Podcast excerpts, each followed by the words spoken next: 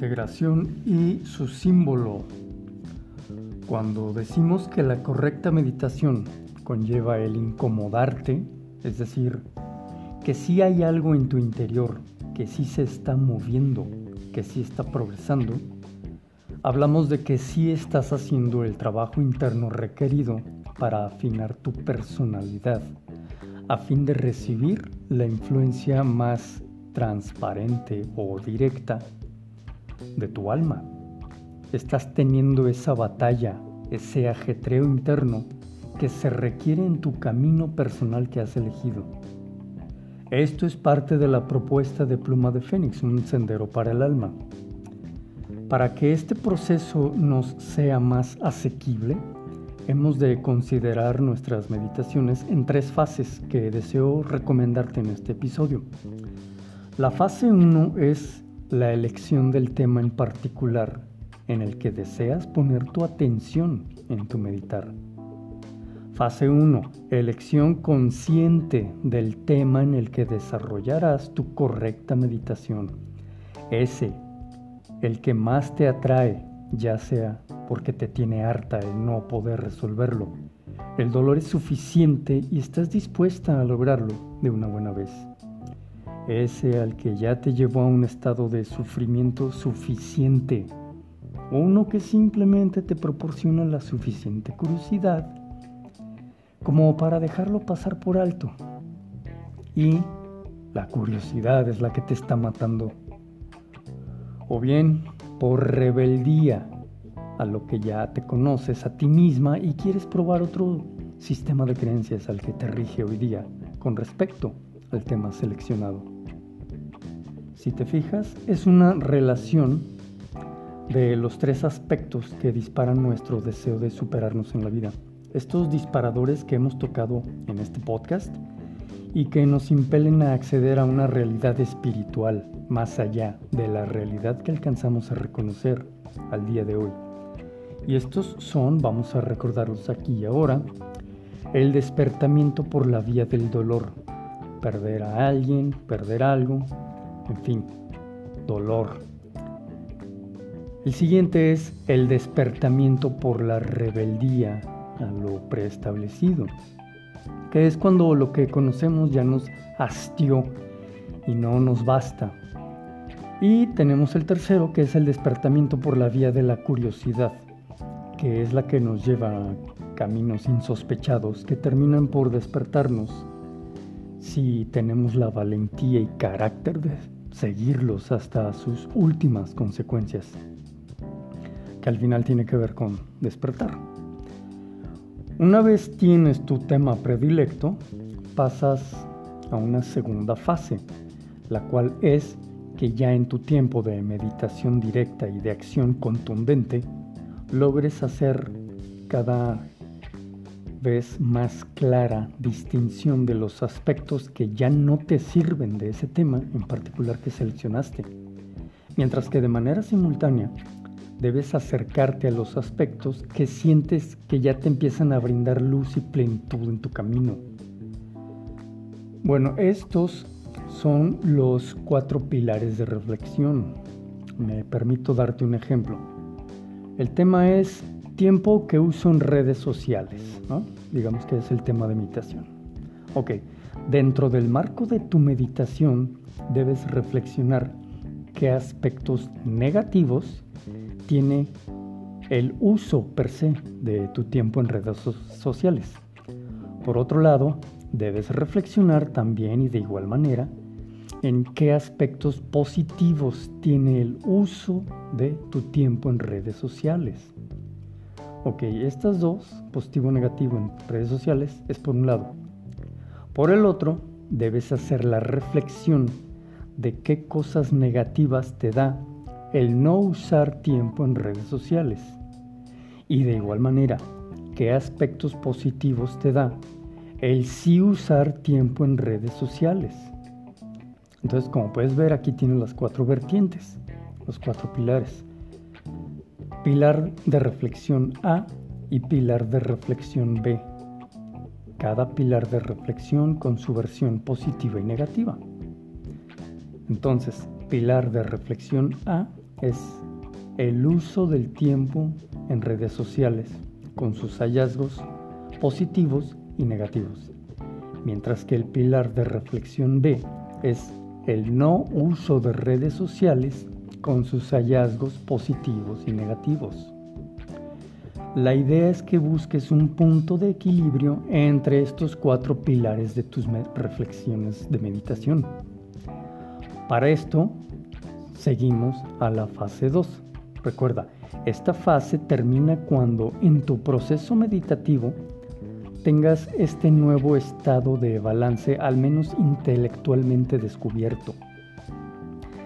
Digo esto porque al inicio vas a detectar cosas que sabes que debes cambiar, pero que no lo harás. Sí, no lo harás, solo lo reconocerás.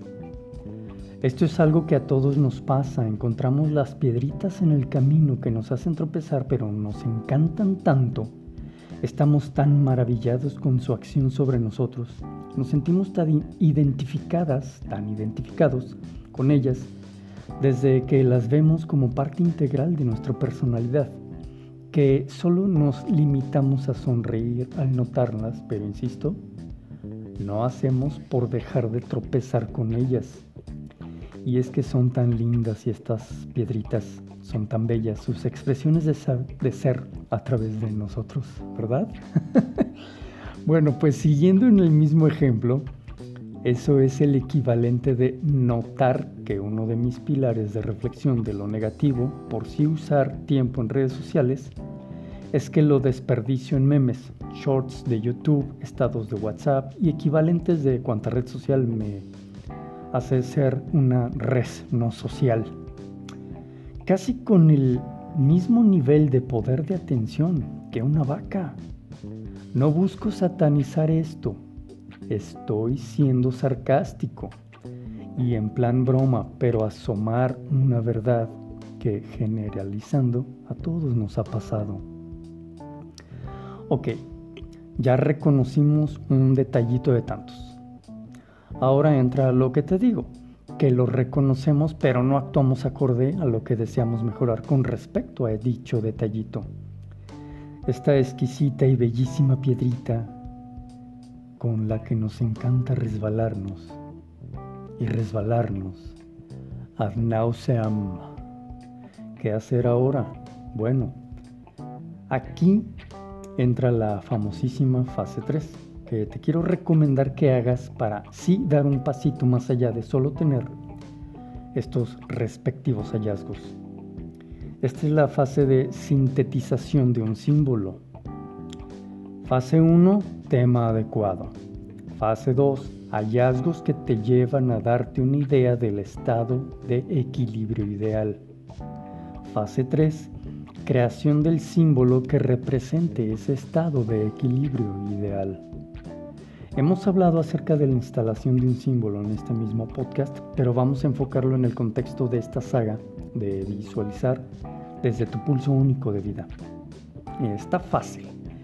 Digamos que estás ya completada hasta tu fase 2, asumiendo que tienes de manera intelectual, mental, este entendimiento de la idea de tu estado de balance ideal gracias a tus reflexiones, ahora lo que vas a hacer es simple utilizas el poder de tu imaginación con la reserva de imágenes mentales que tienes hasta la fecha de tu vida. Es decir, vas a seleccionar el símbolo que tú así lo quieras para cristalizar ese estado de equilibrio ideal. A fin de hacer esto más gráfico, nos mantenemos en el mismo ejemplo de las redes sociales que diga, las redes sociales. Ríe conmigo, querida, que la vida ciertamente es bella. Digamos que mi imagen personal para representar este estado de equilibrio ideal es verme a mí sobre el logotipo de las redes sociales que utilizo, en el sentido de que soy quien rige sobre ellas y no ellas sobre de mí. En mi interpretación personal esto significa que sí son parte de mi vida, no las excluyo ni las satanizo, pero soy la regente de estas. Por eso es que en mi imaginación en mi símbolo que estoy construyendo, yo estoy encima de ellas. Esto es un símbolo muy poderoso. Date cuenta. Debajo de mí se encuentran y por un acto de voluntad, estas ascienden hasta colocarse en mis manos a manera de, fíjate el símbolo, herramientas útiles para mi vida. Si te fijas, aquí le estoy poniendo una intención mágica que me aporta mi pulso único de vida y no otra cosa. Le estoy dando una dirección a esa ecuación que acontece en mi día a día. Una vez que visualizo esto, que están en mis manos, hago que dichos logos pasen de mis manos hacia el horizonte como símbolo de aportación a mi legado gracias a dichas redes sociales. Soy yo quien proyecta esos logos de las redes sociales al horizonte como legado que construyo gracias a mi alianza sana y sensata con estas redes. El horizonte representa mi vida en el gran macro de esta, en el día a día, hasta el último de mis alientos. Aquí pienso que es suficiente con mi visualización. Aquí viene el cierre de las tres fases. Debes tomar todas estas imágenes que hayas realizado en tu visión interior y colocarlas en tu centro cardíaco, que es el centro del equilibrio. Recuerda, lo que buscas es integrar tu símbolo desde el punto de balance y equilibrio que aporte a tu legado, a tu pulso único de vida. Y este siempre incluye la sanación. Accede por tu libre albedrío o voluntad a tu infinito recurso interno de la imaginación desde tu alma y crea una manifestación digna de ti. Que tu meditación sea la más correcta que puedas tener a bien tener en el largo y ancho de tu bella vida. Que la luz de tu alma sea una con tu personalidad. Seguimos adelante. Si este episodio o podcast te está apoyando a enriquecer tu vida, por favor ayúdame a compartirlo, que al final compartir en buena lid es bello.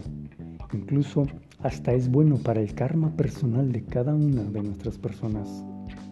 Buen camino lleven tus pasos. Te espero aquí en Pluma de Fénix, un sendero para el alma, en nuestro siguiente episodio y nuestra nueva saga. Te dejo el link de mi libro donde trato acerca del pensamiento mágico en la descripción del episodio. Buen camino.